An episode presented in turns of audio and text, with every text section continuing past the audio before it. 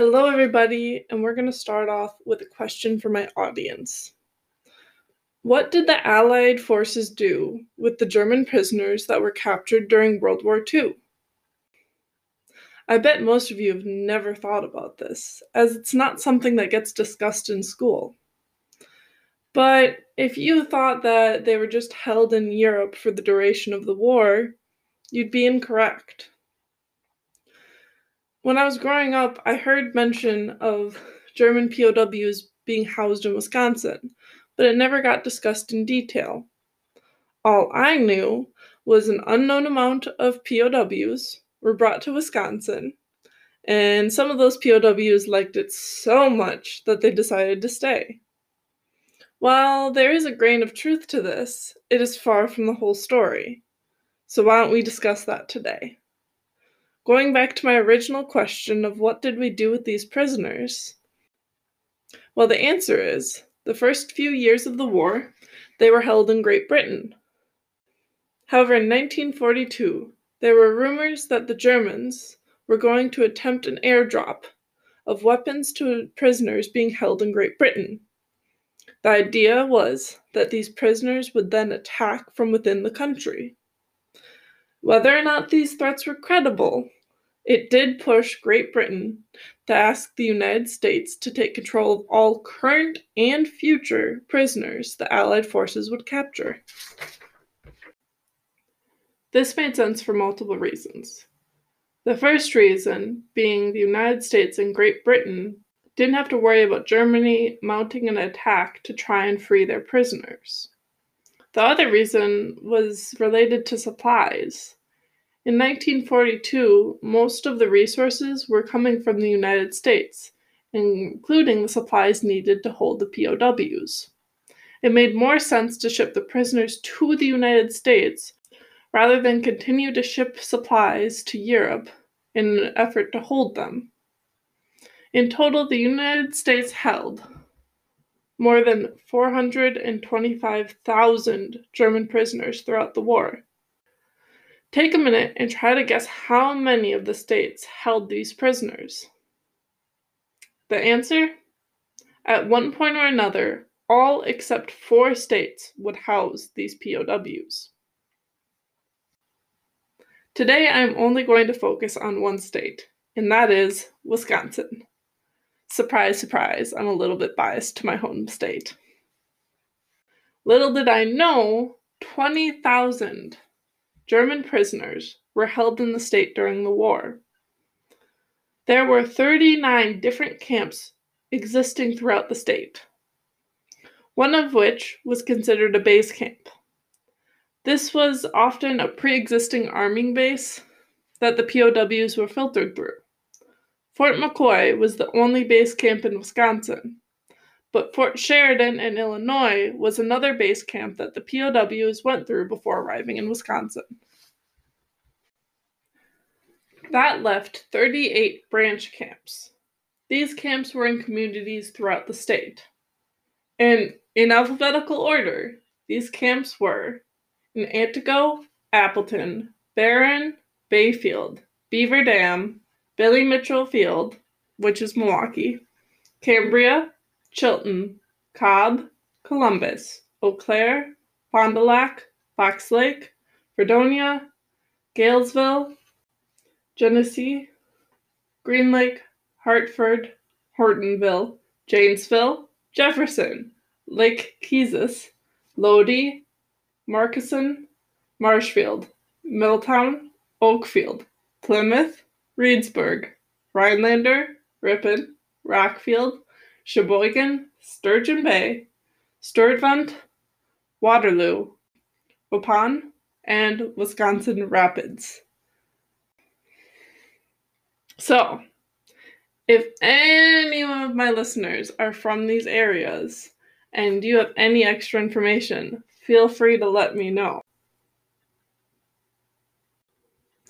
Even if I didn't just list off your community, but your community was in the area of one of those camps, POWs might have still worked in those areas. For example, Camp Chilton was located in the northeastern part of the state, but they actually transported POWs into Calumet County, where Chilton was, as well as Brown and Manitowoc County. But neither Manitowoc nor Brown County actually had a camp inside them. So while there's 39 camps throughout the state, more communities employed these POWs throughout the war.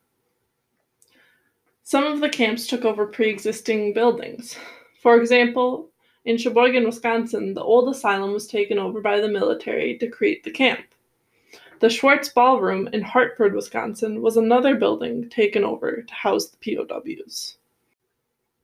Even the largest airport in Wisconsin, which is General Mitchell International Airport, housed these prisoners in their hangars during World War II. Maybe in another episode, I'll talk about how Wisconsin named an airport after a general who had been court martialed, but that's a whole nother story. Other camps, however, were tent cities, often located at fairgrounds such as Columbus and Appleton, Wisconsin. Every camp had one central location that held POWs in Wisconsin, except for one. That camp was in Sturgeon Bay, Wisconsin, which actually had seven different camps. The reason was likely due to the abundance of temporary housing available.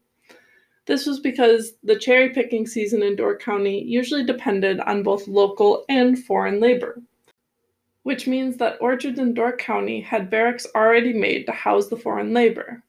In 1945, they held German prisoners instead. I've alluded to this already in the episode. But these prisoners were not just sitting around in these camps all day, every day. Instead, these prisoners were being used to fill the labor shortage the war had caused. Many of the able bodied men who usually participated in the yearly harvest were either being sent to the European or Pacific Front. Those who were not being sent to war, women included, often moved to larger cities to take better paying industrial jobs. This left the agricultural industry short staffed, especially during seasonal work. While following the Geneva Convention guidelines, prisoners of war were utilized to fill the shortage.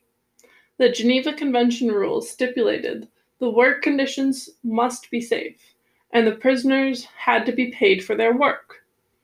The prisoners were used from 1944 to 1946 in Wisconsin even after the war was over.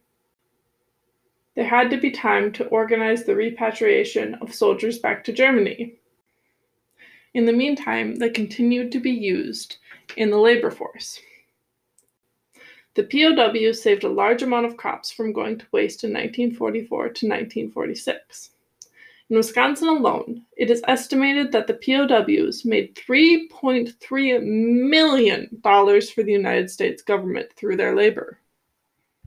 So, if you're a little confused on how we have to pay the Germans for their labor, but we're making money off of the POWs, let me explain.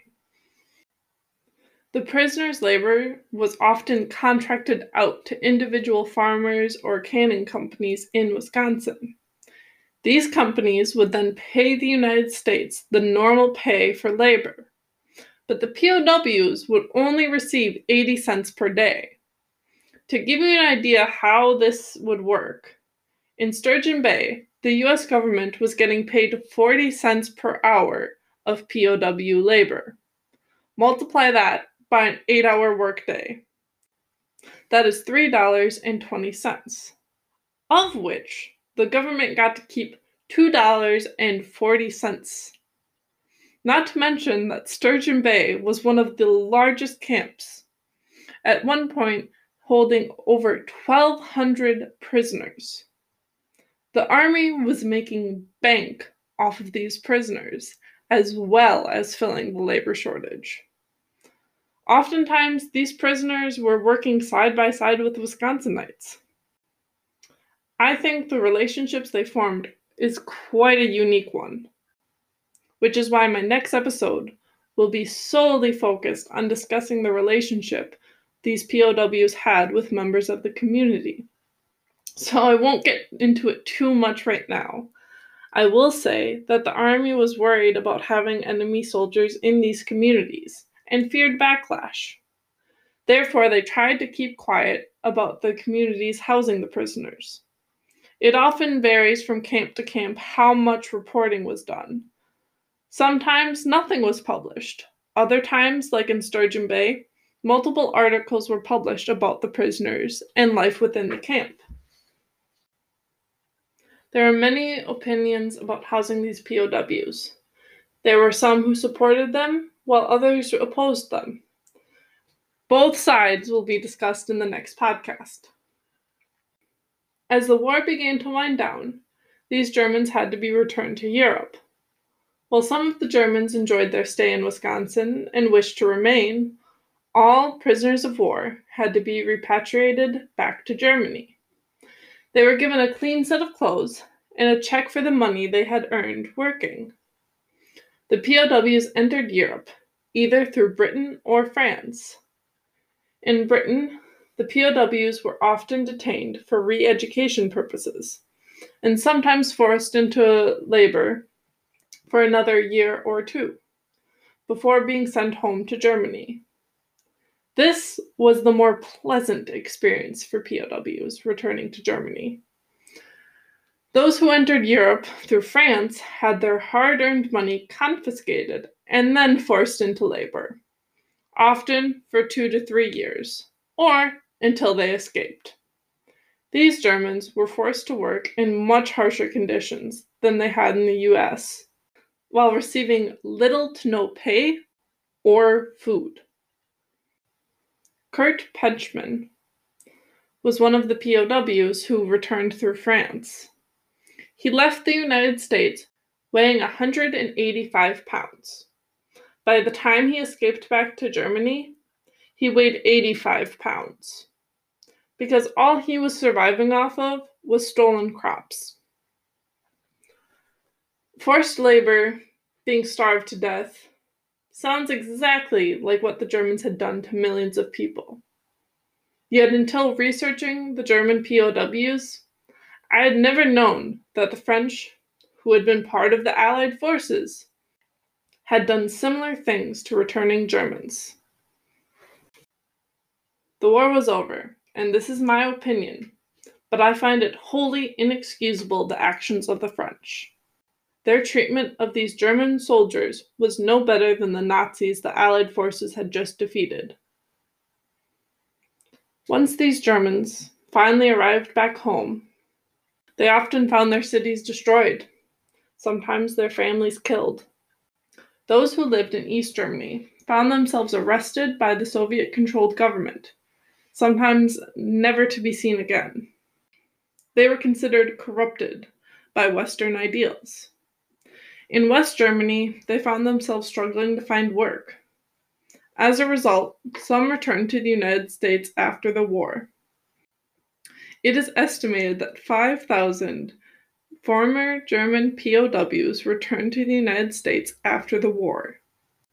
The exact total of returned POWs to Wisconsin is unknown, but there are multiple accounts of these Germans returning, including Mr. Penchman, who had been detained in France. Oftentimes, they would reach out to employers and community members they had met while working in Wisconsin to get sponsorships and visas during the immigration process. Despite the large number of prisoners of war that have resided and worked in Wisconsin during World War II, their stories have slowly disappeared from our state's history. It's a shame considering what an interesting part they played in our wartime history. Hopefully, this episode has given you some background on these German prisoners. And hopefully, you will join me for my next episode, where I will discuss the relationship between these POWs and their communities. Until next time, I want you to think about how would you react if your country was at war and suddenly captured enemy soldiers were being housed in your community? And how would your perspective change if you had family fighting in the war could you find a way to be kind to them? Or would you look at them in hatred?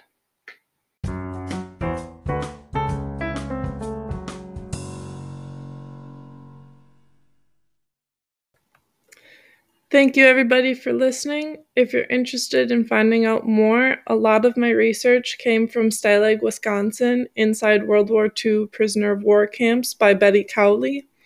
I also used newspapers from the Door County Library's online Door County Advocate collection, as well as the Sheboygan County Historical Research Center. If you liked this episode, we do have a Facebook page that should be linked down below. So please check that out. And please, please, please like and share on Facebook or any of your social media with friends and family. Thank you so much.